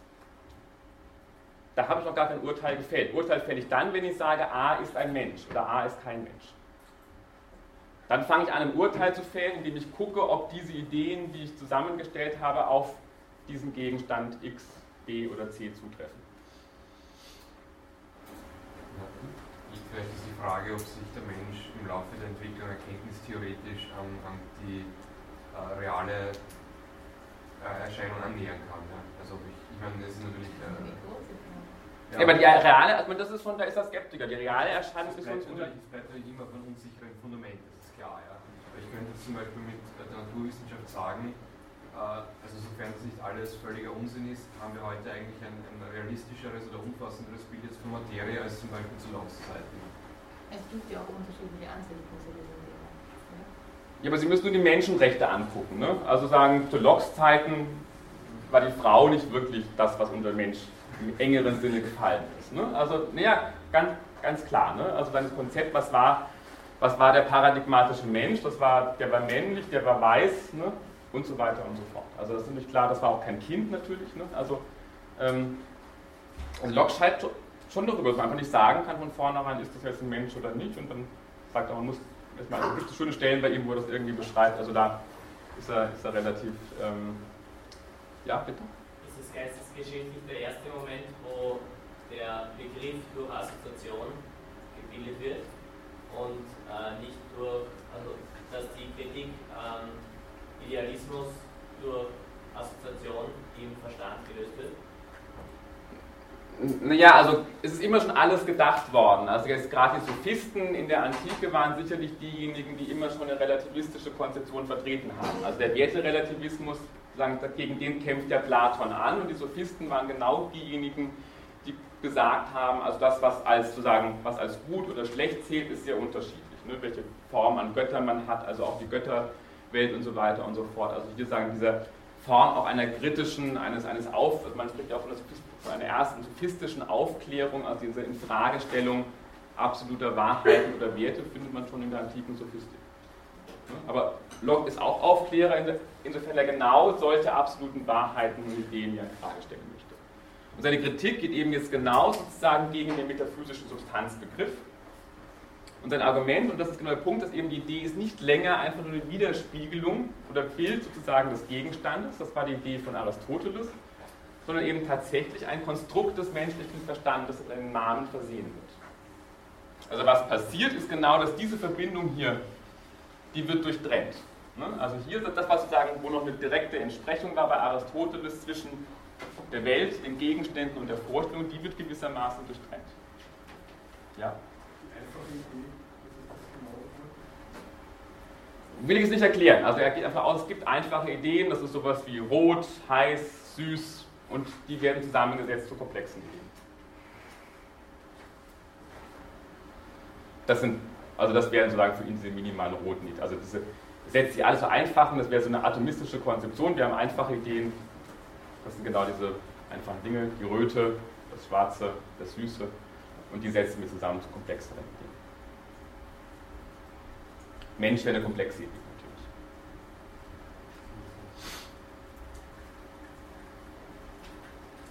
Ups, genau. Ein Beispiel, er spricht es von den sogenannten Namen der gemischten Modi. Das sind also jetzt hauptsächlich Begriffe, die sehr stark sozial, historisch, kulturell gebunden sind. Also das sind Begriffe, bei denen argumentiert er, hier eigentlich es nicht, beim Begriff des Menschen haben wir noch irgendeinen Bezug, wovon wir das ableiten. Ich sagen, okay, das sind ja alles Menschen, die hier sitzen, gucken wir, was sie alle irgendwie gemeinsam haben. Ne? Also da, da gibt es diesen direkten Bezug noch zu irgendetwas real Existierendem. Er sagt, es gibt die sogenannten gemischten Modi, da gibt es eigentlich keinen wirklichen Konnex mehr zur Welt, sondern umgekehrt, das sind eigentlich, so sagt er, reine willkürliche Kombinationen einfacher Ideen ohne Bezug auf eine reale Existenz. Also Beispiele, die er bringt, ist immer wieder Inzest, Ehebruch, Totschlag, wir könnten auch Scherbengericht nennen. Das sind alles Ausdrücke, wo es keinen Bezug zu einer realen Existenz gibt, weil sozusagen was wir als Totschlag bezeichnen, ist ein juridischer Begriff. Nur den unterscheiden wir von Mord und beim Totschlag fehlt der Vorsatz und dann gibt es sowas wie fahrlässige Tötung, dann gibt es sowas wie Amtshandlung mit Todesfolge, ich weiß nicht, ob Sie das noch irgendwie mitbekommen haben. Also es gibt dann sehr viele unterschiedliche Arten. Es gibt zwar einen Sachverhalt, den das Gericht beurteilt, aber was ein Totschlag ist, ist im Grunde genommen eine Definition, die wir vornehmen. Und auch sowas wie Scherbengericht, das gab es gewissermaßen nur als Institution in der Antike. Wir können sagen, diese Institution, da wird irgendwie beschrieben, das ist das Scherbengericht, das ist einfach eine Kombination von Ideen, die zusammengesetzt werden und einem einzelnen Namen versehen werden. Das Spannende ist zu sehen, dass eben diese sogenannten gemischten Modi überhaupt erst ihre tatsächlich faktische Existenz oder auch eben Dauerhaftigkeit durch einen sprachlichen Setzungsakt erhalten. Also erst dadurch, dass ich das überhaupt in einem Namen versehe, bleiben diese Ideen überhaupt dauerhaft miteinander verbunden. Also wenn ich den Namen nicht hätte, würde diese Idee sich sofort wieder auflösen. Ne, ich kann einfach auch neue Ideen, also jede, jede Form eines juridischen Konzepts wäre immer so ein gemischter Modi. Ne, ich denke mir irgendwas aus, die und die und den Sachverhalt nenne ich jetzt so und so, ich definiere so und so. Ne, Ehebruch ist ein gemischter Modus, weil es kann sowas wie Ehebruch nur geben innerhalb einer Gesellschaft, einer Institution, die sowas kennt wie die Ehe. Wenn ich keine Ehe kenne, kann es auch keine Ehebruch ja? Wie klar ist jetzt dieser, die Idee von gemischten Modi abgegrenzt gegen andere nur vorstellbare Dinge wie Gefühlszustände zum Beispiel? Also ist Neid auch ein gemischter Modus? Neid wäre, bringt ja auch Eifersucht und Neid. Das wären, das wären, das wären, nach, das wären nach Locke auch gemischte Modi. Neid und Eifersucht bringt er auch. Ja. Und wo vielleicht ist da die Grenze? Wut natürlich dann auch ein gemischter Modus, oder? Mhm. Also, ich glaube, wir können jetzt, wäre relativ mühselig zu sagen, wo die Grenze verläuft. Wir wollen jetzt ja nicht Locks Erkenntnistheorie diskutieren, das nochmal. Das geht uns jetzt nicht darum, jetzt zu sagen, ist das eine haltbare Konzeption. Ne? Also Sie brauchen jetzt nicht darüber nachzudenken, ist es eine überzeugende Konzeption und wie kann ich gemischte Modi abgrenzen von sogenannten Substanzbegriffen. Diese Grenze ist sicherlich fließend. Ne? Das ist ganz entscheidend. Klar, abgrenzen kann ich das nicht. Aber der Punkt ist der, worum es mir, woraus es mir ankommt, ist, welche sagen, sprachphilosophischen Konsequenzen das hat.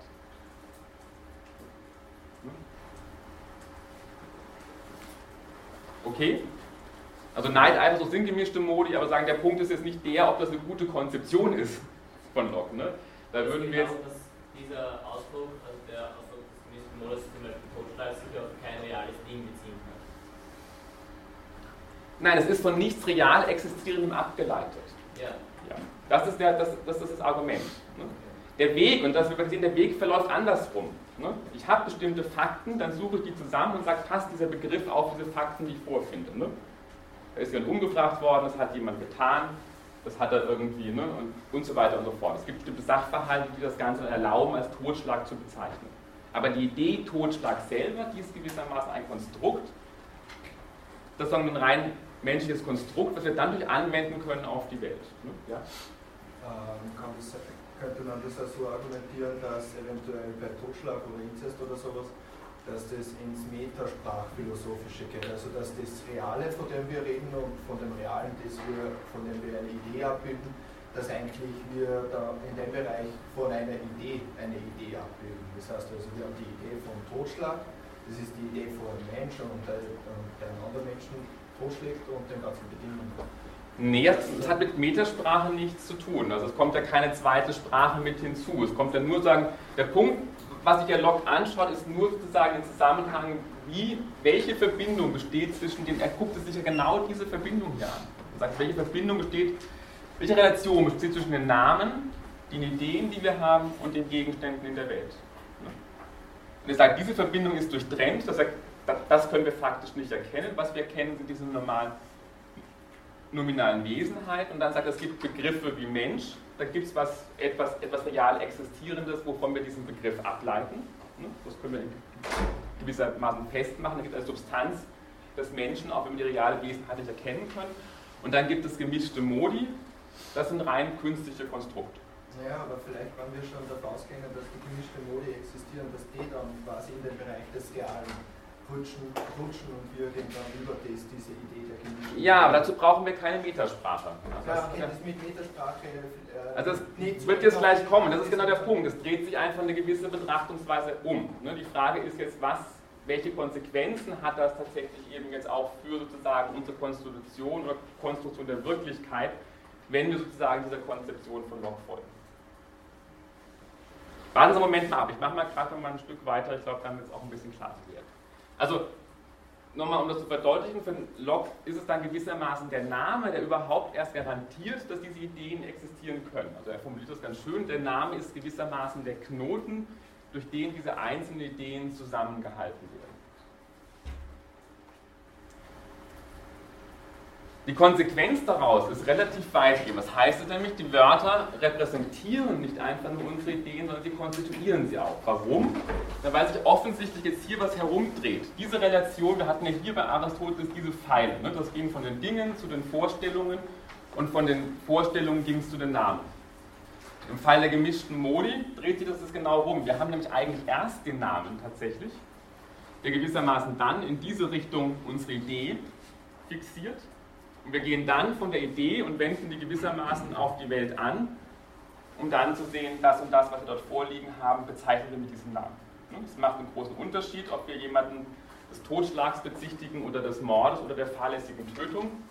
Das ist genau der Punkt. Also da wird gewissermaßen durch das, was er für uns Welt ist, nicht einfach nur repräsentiert, sondern offensichtlich haben dann die Namen auch eine gewisse konstitutive Kraft, das für uns überhaupt erst hervorzubringen, was dann als Wirklichkeit gilt.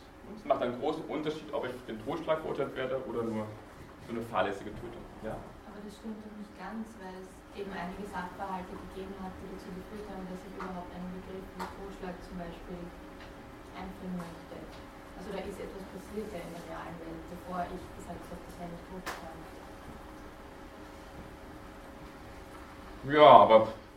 Also, also ich, es sitzt niemand und sagt, okay, jetzt will jetzt nicht noch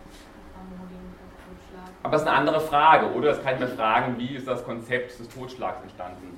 Also ich weiß nicht, wann das sozusagen juridisch irgendwie fixiert wurde, die Juristen wissen die das, aber ich glaube... Ja, aber vermutlich hat es Sachverhalte gegeben, die es notwendig gemacht um diesen Begriff zu kreieren. Ja, aber da würde jetzt, also da wäre jetzt eben dieses Beispiel mit diesem Schneenamen der Inuit. Ne? Das wäre genau Locks, Locks Punkt, wäre zu sagen, ja, für die Eskimos, für die Inuits gibt es einfach eine Notwendigkeit, zwischen unterschiedlichen Schneesorten zu unterscheiden. Das hat eine existenzielle Bedeutung, deswegen haben sie angeblich 20 oder 25. Für mich gibt es nur Schnee oder Mattschnee. Ne? Wenn Sie Skifahrer sind, dann haben Sie auch mehrere Arten Schnee zu unterscheiden. Das ist dann eben einfach, das ist ein Argument, das wäre gewissermaßen dann gebunden an ganz spezifische historische Le Lebensverhältnisse, die mich dann veranlassen, eben zu sagen, okay, es macht existenziell durchaus, es ist von Bedeutung, ich habe unterschiedliche Namen für Schnee, weil das kann überlebenswichtig sein. Weil es ja unterschiedliche Arten von Schnee gibt. Ja, die gibt es ja. Also die sind ja auch, die ja auch real. Ja, aber die Frage ist dann die, wie ich die Wirklichkeit, naja, aber nee, aber das ist sozusagen das, was die unterschiedlichen Arten von Schnee ist, dann, wie ich die Welt kategorisiere. Also das, was in Wirklichkeit für mich ist, wenn ich diesen Namen nicht habe, dann ist für mich Schnee Schnee.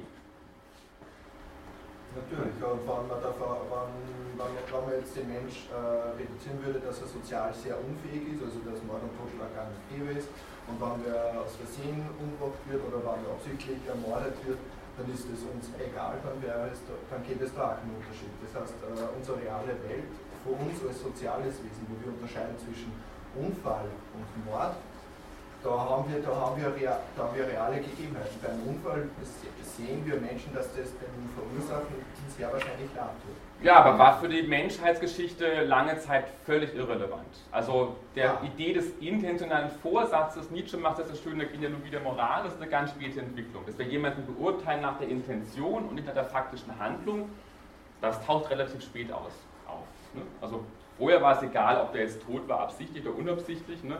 Dann ja, aber das könnte man als Kritik, äh, äh als, äh, als, Kritik auffassen, ähm, denn dass, man, dass es für manche Objekte, für diese gemischten Mode keine realen Gegebenheiten gibt.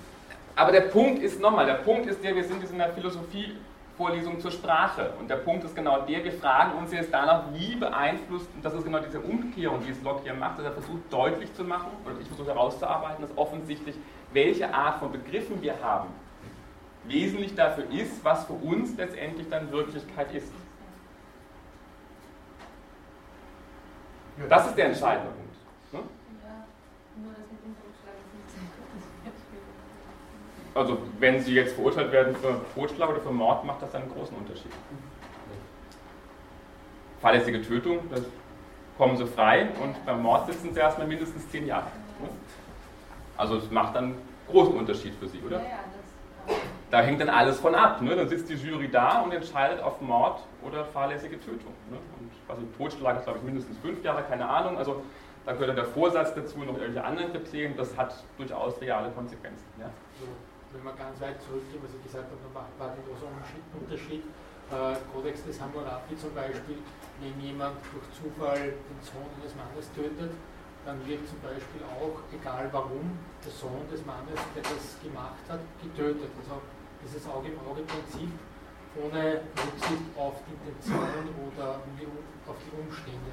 Wir wollen jetzt ja keine Geschichte oder Kulturgeschichte in irgendeiner Form beschreiben. Worauf nochmal ankommt, ist einfach zu sehen, dass diese Relation, die hier für Aristoteles ganz klar ist, wir haben die Welt, die ist für alle gleich, wir haben die Vorstellungen, auch die sind für alle gleich und wir haben die Namen, die nur dazu dienen, gewissermaßen diese Vorstellungen zu repräsentieren, dass mit dieser Konzeption von Locke plötzlich offensichtlich der Sprache, und das war ja genau sein Punkt, er hat gesagt, ich kann diese Beziehung hier, die kann ich eigentlich nicht untersuchen. Also wenn sich Locke das Problem, die kann ich nicht untersuchen, ohne diese Relation zu untersuchen, die und die.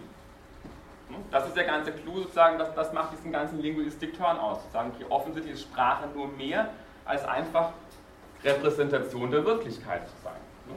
Das ist der Clou, dahinter ja, dann machen wir Schluss, sonst, ja? Ja, ich, denke mal, das ist der Punkt, also dass die Sprache durch diese Sichtweise quasi wieder aufgewertet wird, ja. Also dass, dass äh, indem ich eben sage, dass sie auch konstitutiven Charakter hat. Also ich würde sagen, das auch dann eben der, der Schritt in Richtung Linguistik turn dann. Also wer, wer vorher die Situation gehabt, okay, wir haben die, die Wirklichkeit und quasi die Sprache kann sie nicht, äh, kann sie nicht gut abbilden, deshalb ist Sprache quasi eher etwas, was ich weitestgehend vermeiden sollte und hier haben wir eigentlich den Ansatz, dass man sagt, okay, Sprache erschafft auch Wirklichkeit. Ja? Und ich denke, das ist das Wichtige, also, das, also jetzt äh, ja. historisch gesehen für die Philosophie. Ja. Stimme ich Ihnen voll zu. Sehr gut, ja. das ist der Punkt. Also hat es gerade schön formuliert. Kann ich jetzt nichts noch zu ergänzen eigentlich. Hm? Also das heißt nochmal als Konklusion, also Sprache besitzt offensichtlich auch eine, sagen unsere Denk- und Wirklichkeit konstituierende Kraft. Sie ist nicht einfach nur abbildend repräsentativ, sondern auch konstitutiv für das, was wir denken können und was auch für uns dann Wirklichkeit wird. Nur ganz kurz. Ja. Ein Satz, also kein Politikersatz, sondern ein wirklicher. Das ist im Grunde das gleiche wie Sapir Whorf. Ja, da müssen wir jetzt halt Warfare-Hypothese erklären, das will ich jetzt nicht erklären, weil da geht es nochmal um andere Dinge. Es geht jetzt nur mal darum zu sehen, nochmal, wie plötzlich sich diese Relation, dieses Verhältnis, diese Zeichenrelation sich hier verändert. Vergessen Sie Sapir-Whorf, da geht es genau um Grammatik und solche Fragen. Darum geht es jetzt hier überhaupt nicht. Es geht nur darum, dass offensichtlich in dieser semiotischen, bei diesem semiotischen Dreieck tut sich offensichtlich jetzt etwas. Ne?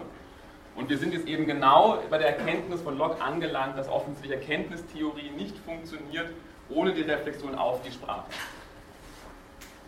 Okay? Gut. Zusammenfassung. Wenn ich jetzt versuche, den Log stark zu machen, kann ich ganz andere Aspekte nochmal herausarbeiten. Der erste Aspekt ist einfach der zu sagen, offensichtlich sagt ja auch, die Sprache ist im Grunde genommen das Band, das die Gesellschaft zusammenhält. Also Sprache ist ganz wesentlich eine soziale Institution. Und wir haben ja auch gesehen, individuelle Bedeutungen erlangen überhaupt erst Stabilität im Gebrauch der Sprache, in dem Moment der Aushandlung. Das würde aber natürlich jetzt diese vorige These, dass Locke sowas vertreten würde einen semantischen Atomismus, einklammern. Ne? Also dann könnte ich nicht mehr argumentieren, dass sozusagen einen reinen semantischen Atomismus vertreten würde und offensichtlich werden Bedeutungen ja erst im Gebrauch stabilisiert, das heißt, sie sind eigentlich immer schon kontextuell gebunden. Wir haben auch gesehen, diese These eines reinen Repräsentalismus lässt sich auch nicht halten, wenn wir davon ausgehen, dass eben Wörter offensichtlich nicht nur die Ideen repräsentieren, sondern sie auch ganz wesentlich konstituieren. Das in einem unterschiedlichen Grad. Das hängt von der Art der Ideen ab. Bei den einfachen sogenannten Ideen nach Locke ist das nicht so, bei den Substanzen schon ein bisschen und bei den komplexen gemischten Modi dann am stärksten. Was wir weiter sehen, ist, unser geistiger Bezug auf die Welt ist also nicht nur ein rein intentionaler Akt, das war ja dieser Einwand, sondern er ist offensichtlich immer schon vermittelt über die nominalen Wesenheiten. Denn die realen Wesenheiten, die sind nicht erkennbar. Die nominalen Wesenheiten sind aber genau nichts anderes als die Ideen, die wir mit einem Namen versehen. Das macht aber deutlich, dass unser Zugriff, wenn man so will, auf die Welt immer schon letztendlich sprachlich verfasst ist oder sprachlich vermittelt ist. Also es gibt überhaupt keinen Zugriff auf die Welt, der nicht in irgendeiner Form immer schon sprachlich konstituiert wird. Wir haben nicht reine Vorstellungen, auf die wir uns dann erst sprachlich beziehen könnten, sondern unsere Vorstellungen selber konstituieren sich als solche überhaupt erst durch die Sprache oder eben, dass sie in einem bestimmten Namen belegt werden. Was bleibt als Vorwurf, ist genau dieser Primat des Namens, also diese Konzentration, dass es nur so etwas gibt wie Namen, das, das, ähm, das lässt sich nicht entkräften. Also da, das ist wirklich die echte Anführungsstelle der, der blinde Fleck bei Locke. Okay? Und ja? ich meine, da habe ich vielleicht einfach was überlesen, aber wie argumentiert er dass trotzdem die Kommunikation doch einigermaßen gut funktioniert, wenn wir alle nur uns auf die Dinge beziehen und unseren eigenen Ideen. Wie schaffen wir das? Dadurch, dass wir das alle tun und voraussetzen, dass die anderen das auch tun. Also es gibt so einen Moment, dieser Spiegelneuroneffekt könnte man sagen. Ne? Also wir wissen, ich tue das, ich beziehe mich mit meinen Ideen nur auf mich selber. Und das fordert er ja auch ein. Er sagt, der Witz ist ja auch da, genau dann entstehen ja auch Missverständnisse. Wenn ich glaube, dass derjenige, also das, in Beziehungen kennen Sie das, Sie sagen etwas und Sie kommen drauf, ups, der hat aber was ganz anderes darunter verstanden, wie wenn, was als ich gemeint habe. Ne? Und, da, und er sagt, genau das ist eigentlich ein Missbrauch der Sprache. Ich darf immer nur, ich muss immer beim Sprechen im Klaren darüber sein, dass die Bedeutung dessen, was ich verwende, nur die, die in meinem Kopf bezeichnen und die beim anderen. Und wenn ich unterstelle, der andere müsste dieselbe Idee haben wie ich auch und das nicht explizit mache und aushandle durch klares Definieren, missbrauche ich eigentlich bereits die Sprache. Und dadurch entstehen genau Missverständnisse. Also man muss sich genau sozusagen in diesem Moment immer bewusst halten, dass eben das immer nur meine Idee ist und der andere hat immer nur seine Idee. Und wenn ich das nicht tue, kommt es zu Missverständnissen.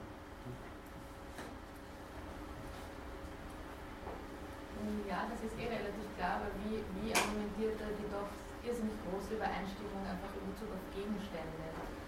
Oder also ich meine, weil ja, aber das ist ja jetzt, eine, ich will jetzt gar nicht weiter darauf eingehen, aber das ist ja klar, da können wir drauf zeigen. Ne? Also jetzt bei Gefühlen fällt uns das schwerer, das müssen wir doch irgendwie, was, was ist Neid, was ist Eifersucht, irgendwie, ne? das lernt ein Kind ja auch als wesentlich später, aber jetzt Tisch und Hund und Ball irgendwie, das sind halt Dinge, die können wir irgendwie auch auf die können wir zeigen, verweisen, das ist leichter.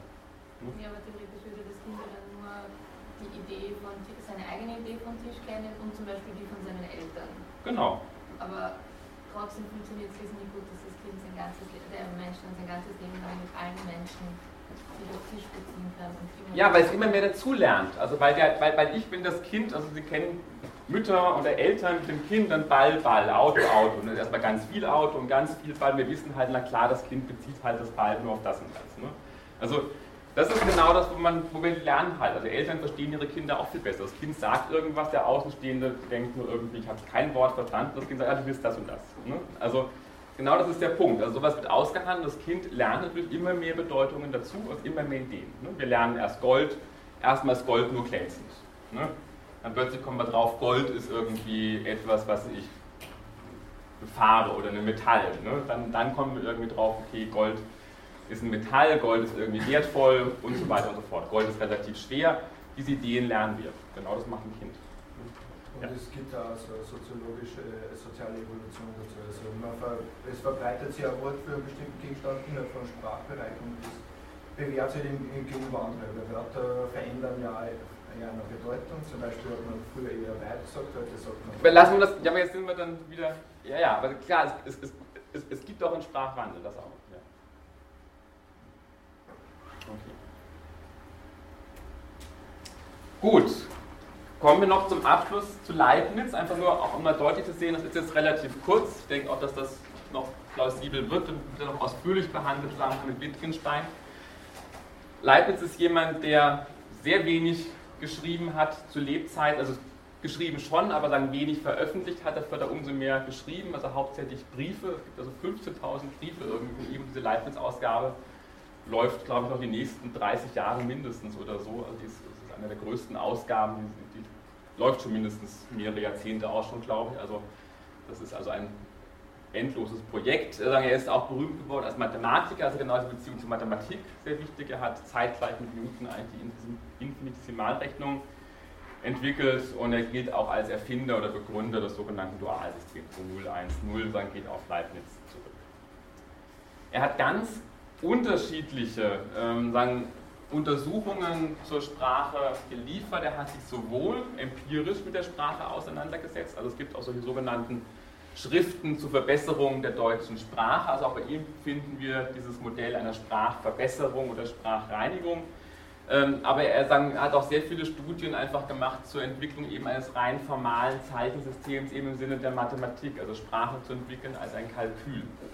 Ähm, dass sozusagen mit dieser Dialog auch eben sein, die Verknüpfung zwischen den Dingen und den Worten, die wir wieder haben, die wir uns gleich genauer anschauen werden. Außerdem finden wir bei ihm eben diese sehr ausführliche Auseinandersetzung mit Locks ähm, Abhandlung über den Menschen, also wo er wirklich Paragraph für Paragraph immer eine Entgegnung schreibt, warum das nicht stimmt, was der Locke da argumentiert. Was sind dann die Grundthesen, die er zumindest jetzt vertritt gegen die Position von Locke in in, was dann Locke vertritt, in diesen Abhandlungen, im Essay, da jetzt dann zumindest mal die Kernpunkte heraus präpariert dessen, was Leibniz dem Locke entgegenhält. Also zunächst mal weist er einfach diese empiristische Grundthese zurück, sondern er weist zwar auch nicht ganz zurück und sagt, ja, Locke, du hast vollkommen recht, es ist nichts im Verstand, was nicht zuvor in den Sinnen war, außer dem Verstand selbst. Ne? Irgendwas muss schon da gewesen sein. Also er nimmt sehr raffiniert diese These auf, die empiristische, und sagt, ähm, es ist dann nichts, was nicht vorher in den Sinnen war, aber der Verstand selbst. Und das muss auch der Locke in irgendeiner Form anerkennen. Also für ihn dann gibt es auch sowas wie innere Reflexion, sowas wie Erkennen, Wahrnehmen. Das sind Beobachtungen, die der Geist an sich selber macht. Also insofern hält diese empiristische Grundthese eben tatsächlich auch nicht ganz, weil auch Locke annehmen muss, dass es gewisse Denktätigkeiten im menschlichen Verstand gibt, die unabhängig sind oder die eben nicht von den Sinnen gegeben werden. Der zweite entscheidende Punkt ist, er sagt, auch die ganze Idee, dass wir eigentlich so etwas wie abstrakte Ausdrücke einfach nur ableiten können aus einzelnen Sinneserfahrungen über den Prozess der Abstraktion, das ist letztendlich eigentlich nicht haltbar. Wir müssen immer schon so etwas annehmen wie eine Form eines kategorialen oder kategorialen Zugriffs, wenn man so will, auf unsere Sinnesdaten. Wir haben nicht einfach nur einzelne Sinnesdaten, die dann zusammengesetzt werden, aus denen wir dann wiederum abstrakte Ausdrücke bilden. Unser Zugriff sozusagen auf die Welt ist immer schon kategorial oder anders formuliert, Universale ist in der Sprache immer schon primär. Das lässt sich übrigens sehr gut auch zeigen. Also es gibt einfach gewisse Formen. Es gibt dann, das Kind lernt zuerst so was wie Hund, Katze, das lernt nicht Dalmatiner oder Schäferhund. Ne? es lernt auch nicht irgendwie Säugetier oder Lebewesen. Also es gibt bestimmte offensichtlich abstrakte Grundbegriffe, ähm, die diese Idee der Prototypentheorie. Also es gibt ganz bestimmte Grundbegriffe, was deutlich macht, auch der Zugriff des Kindes auf die Welt offensichtlich auch schon immer kategorial ist nicht einfach nur empirisch Sinnesdaten aufnimmt.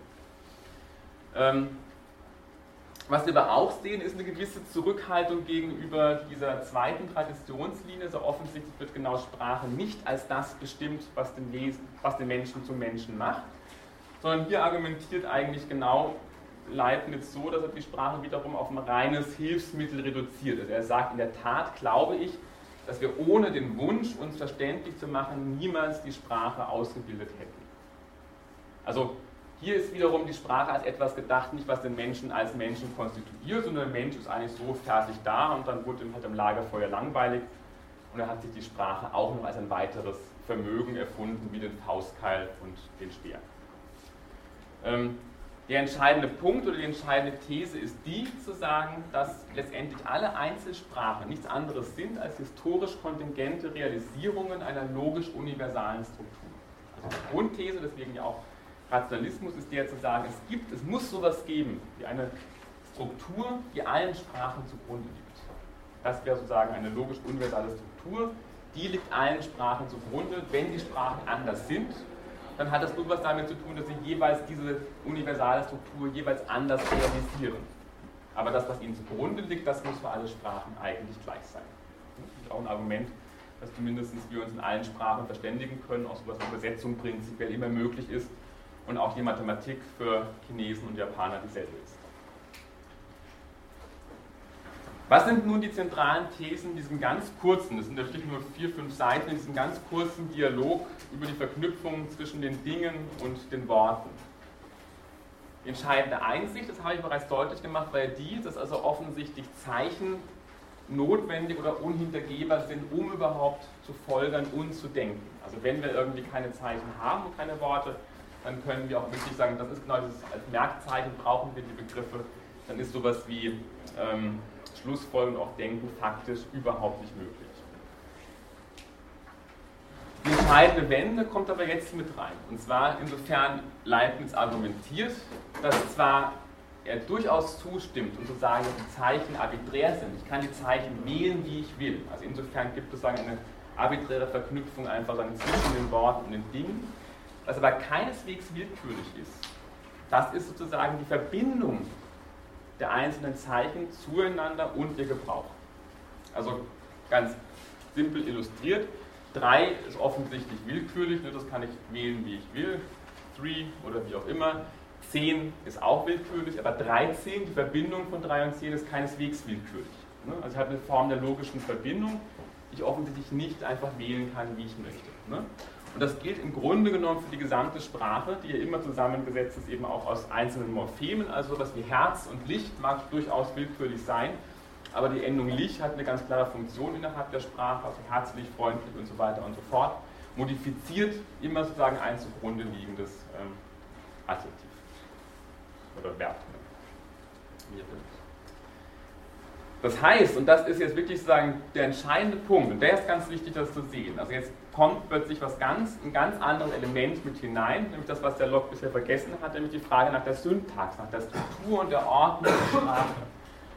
Und jetzt argumentiert der Leibniz folgendes, diese ganze Frage nach der Verbindung der Zeichen zu den Gegenständen oder auch zu den Ideen, ne, die ist eigentlich sozusagen nicht relevant. Was relevant ist und wo wir hingucken müssen und wo auch sowas überhaupt wie Wahrheit überhaupt eine Rolle spielt, das ist diese logische Verbindung zwischen diesen beiden Ordnungen. Also nicht relevant ist die einzelne Verbindung eines Wortes mit dem, was es bezeichnet, sondern die Frage ist, besteht eine Verbindung zwischen der Struktur der Sprache auf der einen Seite und den logischen Verbindungen, die ich in der Sprache ausdrücke, und den logischen Verbindungen in der Welt.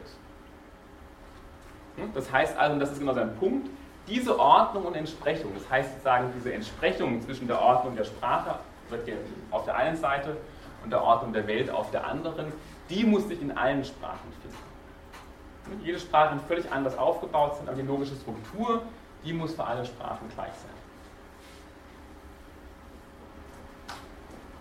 Der Gedanke, und das werden wir dann eben bei Wittgenstein nochmal ausführlich sehen, gerade beim frühen Wittgenstein, ist der, sagen, die Frage ist genau nach einer Strukturanalogie, also sagen, was mit ins Spiel kommt, ist sowas wie eine Isomorphie zwischen, das ist die Frage, die sich einfach stellt, gibt es sozusagen eine Isomorphie, eine Strukturanalogie zwischen der Ordnung der Zeichen und der Ordnung der Gegenstände.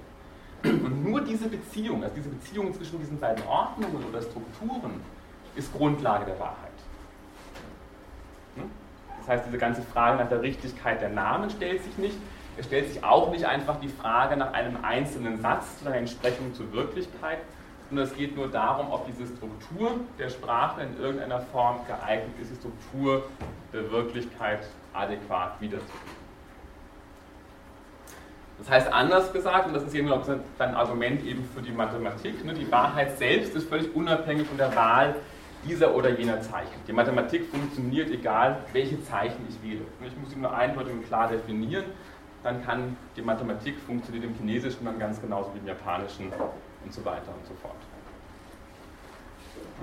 Damit auch natürlich wiederum das ist klar, damit wird Sprache selber wieder relativiert und natürlich auch die These vertreten, es muss eigentlich prinzipiell so etwas wie ein sprachfreier Zugang möglich sein, beziehungsweise nicht sprachfrei in dem starken Sinne, ganz ohne Sprache, aber ein Zugang zu den Dingen unabhängig, welche Sprache ich wähle gewissermaßen. Also sagen die, die, der Sprache selber wird natürlich jetzt sagen, ihre ähm, der, der, die konstitutive Kraft, wenn man so will, oder auch die prägende Kraft der Sprache für das, was Denken ist, wird bei Locke natürlich ganz, äh, bei Leibniz ganz wesentlich eingeklagt. Die Konsequenzen im weitesten Sinne sind, dass es eben sowas, was ich vorhin schon angedeutet habe, es muss sowas geben wie eine allen gemeinsamen Sprachen gemeinsame logische Struktur oder auch Grammatik. Also das ist eine Idee, die dann Norman Chomsky wieder aufnehmen wird. Bei ihm gibt es diese Formulierung eben einer universalen Grammatik. Er geht davon aus, dass allen Sprachen sowas zugrunde liegt, eine universale Grammatik. Und das eben auch genau, und das ist nur der Punkt, wenn ich jetzt sowas konstruieren kann wie eine ideale Sprache, dann muss sie eben genau eigentlich diese universale Struktur, die allen Sprachen zugrunde liegt, wenn man so will, realisieren. Ne? Also die Idee einer Idealsprache wäre genau die, dass sie nichts anderes realisiert als die allen Sprachen zugrunde liegende gemeinsame logische Struktur oder gemeinsame Universalgrammatik. Im Unterschied, und das mal als Abgrenzung jetzt, geben Sie mir noch zwei Minuten, dann geht es sich gut aus. Ähm, in Abgrenzung dazu jetzt Locke, der ja, wie ich angedeutet habe, eher sowas vertritt wie einen normalsprachlichen Ansatz. Locke wäre jetzt jemand, der sagt, also prinzipiell gibt es die Möglichkeit einer gemeinsamen Sprache. Man kann sich in irgendeiner Form darauf einigen, dass es sowas gibt wie eine geteilte Sprache. Nur das hängt davon ab, dass wir uns darauf einigen, wie wir sprechen. Ähm, weiterhin sagt er, dass eigentlich im Grunde genommen diese gemeinsame Sprache immer nur diese faktisch tatsächlich aktuell gesprochene Sprache sein kann und nicht eine erst zu konstruierende Sprache. Also auch das findet sich wiederum dann beim späten Wittgenstein, aber natürlich, wenn wir sprechen oder auch wenn wir, eine, wenn wir ein Kalkül formulieren, setzen wir immer schon die ganze Sprache voraus. Ne? Wir haben immer nur die ganze Sprache, die wir haben. Wir können dann immer nur von dieser ganzen Sprache ausgehen. Insofern ist natürlich auch gleichen Moment die Sprache selber, klar, selbst als solche soziale Institution oder auch als soziale Tatsache selber unhintergehbar. Wenn natürlich Leibniz darauf rekurrieren würde, ich kann Grunde genommen eine ideale Sprache konstruieren, die völlig absieht von diesem sozialen Aspekt der Sprache. Und natürlich würde jetzt Locke oder könnte man mit Locke dafür argumentieren, dass sich Sprache immer nur als soziale Institution im Sinne einer Sprachgemeinschaft realisiert. Ähm, ja, bitte? Das mit der ganzen Sprache hat mich jetzt ein bisschen verunsichert.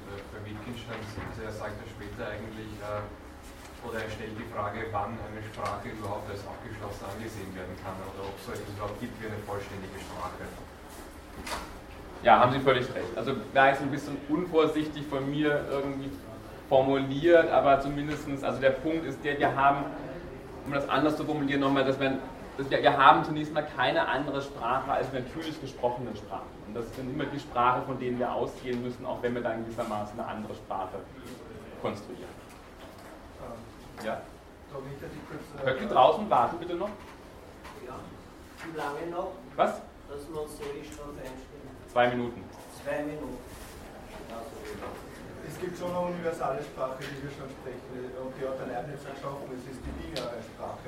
Weil alle, alle Kulturen heutzutage äh, sind schon vernetzt miteinander und auch wenn wir über den Computer miteinander fahren oder zueinander sprechen, ist die Maschine der Zwischenschritt dazu und da ist die lineare Sprache das Grundelement dazu. Also ich finde, das muss man schon sagen, dass man nur wir sehen es nicht, wir benutzen den, wird schon verwendet von selber.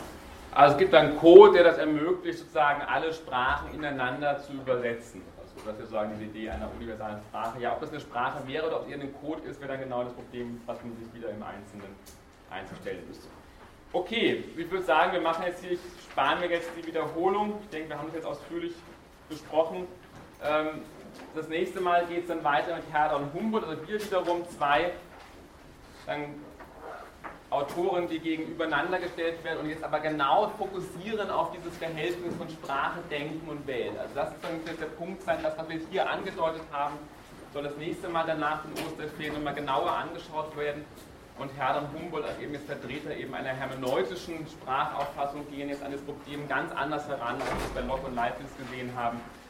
Als Vorbereitung dieses ganz kurze das Kapitel, sehr lustig zu lesen aus Herder über den Ursprung der Sprache und ein bisschen länger sozusagen diese Einleitung zum Kavi-Werk würde ich Sie bitten anzuschauen aus ähm, von Philipp Humboldt. Dann schöne Osterferien.